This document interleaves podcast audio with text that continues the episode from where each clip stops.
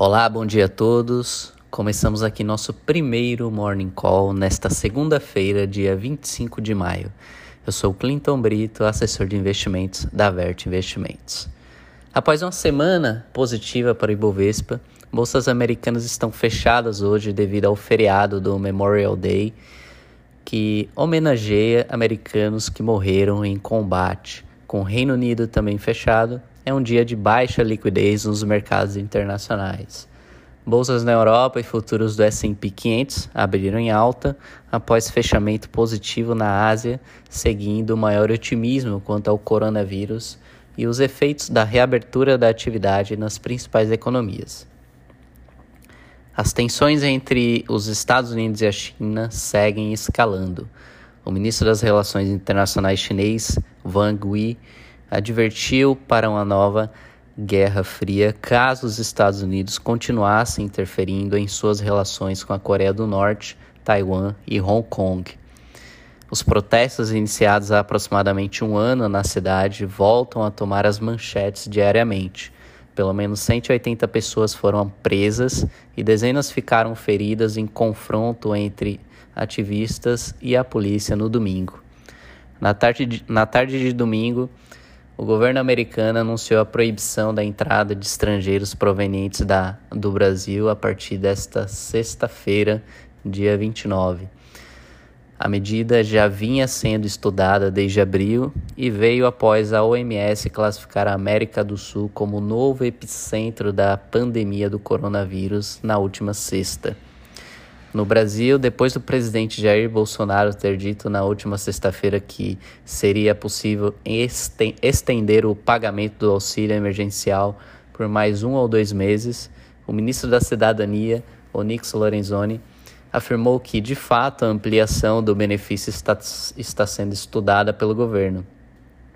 Onyx não respondeu, contudo, qual seria o valor do auxílio estendido à população. De acordo com a Caixa Econômica Federal, cerca de 60 bilhões de reais já foram sido direcion... já tinham sido direcionados ao pagamento do auxílio até o dia 23 de maio. Os principais destaques da agenda de indicadores e eventos dessa semana serão a divulgação do PIB brasileiro do primeiro trimestre de 2020, o resultado do setor público consolidado de abril, a taxa de desemprego nacional e a nota de crédito do Banco Central. Então, a semana aí recheada de eventos. De acordo com as nossas expectativas, né, aqui as expectativas da XP, os resultados devem reforçar a mensagem de que, apesar dos efeitos negativos da pandemia sobre a economia já terem começado a ser sentidos no primeiro trimestre de 2020, o ápice deve ser apresentado apenas no segundo trimestre desse ano. Na política, o foco está concentrado nos desdobramentos da divulgação do vídeo da reunião ministerial de 22 de abril, que foi tornado público pelo Supremo Tribunal Federal no fim da tarde da sexta-feira. A gravação foi mencionada por Sérgio Moro como prova de que o presidente Jair Bolsonaro tentou interferir politicamente na Polícia Federal para além do registro das falas apontadas pelo ex-ministro que serão usadas no inquérito que apura se houve ou não a tentativa de interferência, a reunião registrou também críticas e falas do presidente e de seus ministros que acirram tensões, principalmente com o STF. É... Hoje também pela manhã, né, toda segunda-feira às 8h30 sai o Boletim Fox. Então, o boletim atualizado conta com mais uma projeção de queda uh, um pouquinho, mais uma, um pouquinho de queda no IPCA, então uh, eh, PCA, PIB e câmbio subindo um pouco. Então vamos lá, para 2020 a expectativa hoje é que o IPCA feche em 1,57%, nosso principal índice de inflação, para medir inflação. Uh, o PIB também teve uma, uma correção é, forte em relação às últimas semanas. Hoje, o mercado estima que o PIB caia no ano de 2020 5,89%, o câmbio uh, que fique na casa dos 5,40% e uma Selic de 2,25%.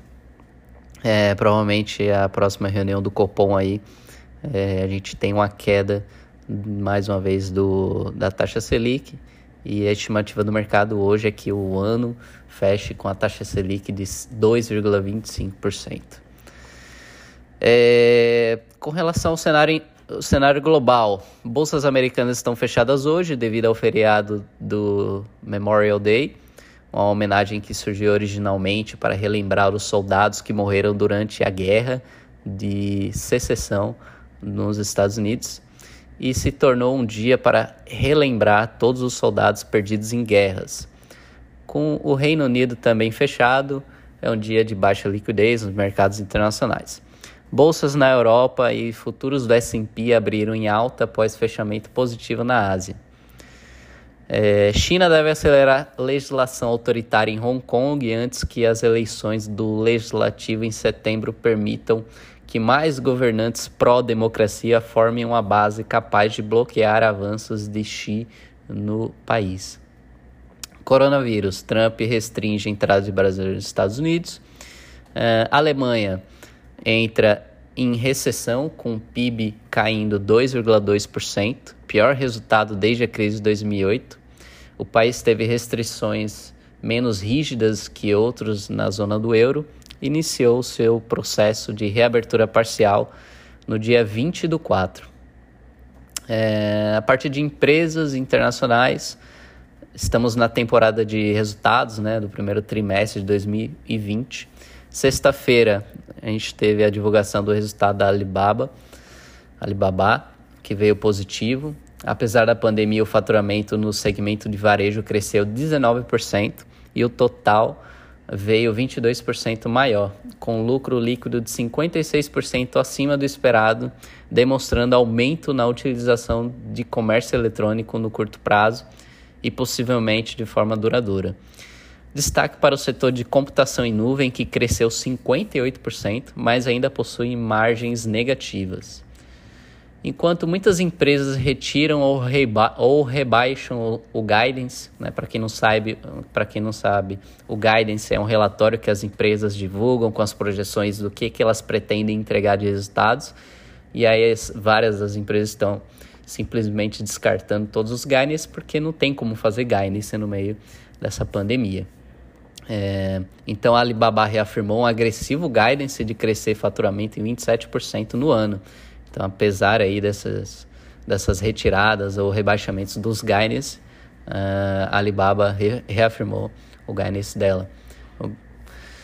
Uh, alfas, tchu, tchu, vamos ver aqui, que mais? Mesmo assim, ações caíram 6% no dia, porque uh, Guerra Fria 2.0, o governo americano pode aproveitar a lei exigindo que empresas comprovem que não são controladas por governo estrangeiro, colocando em risco a listagem da Alibaba em bolsa americana.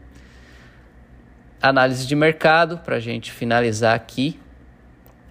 É, maiores e mais fortes. Os resultados do primeiro trimestre explicitaram o abismo entre grandes e pequenas empresas e suas respectivas capacidades de absorver os impactos econômicos da crise.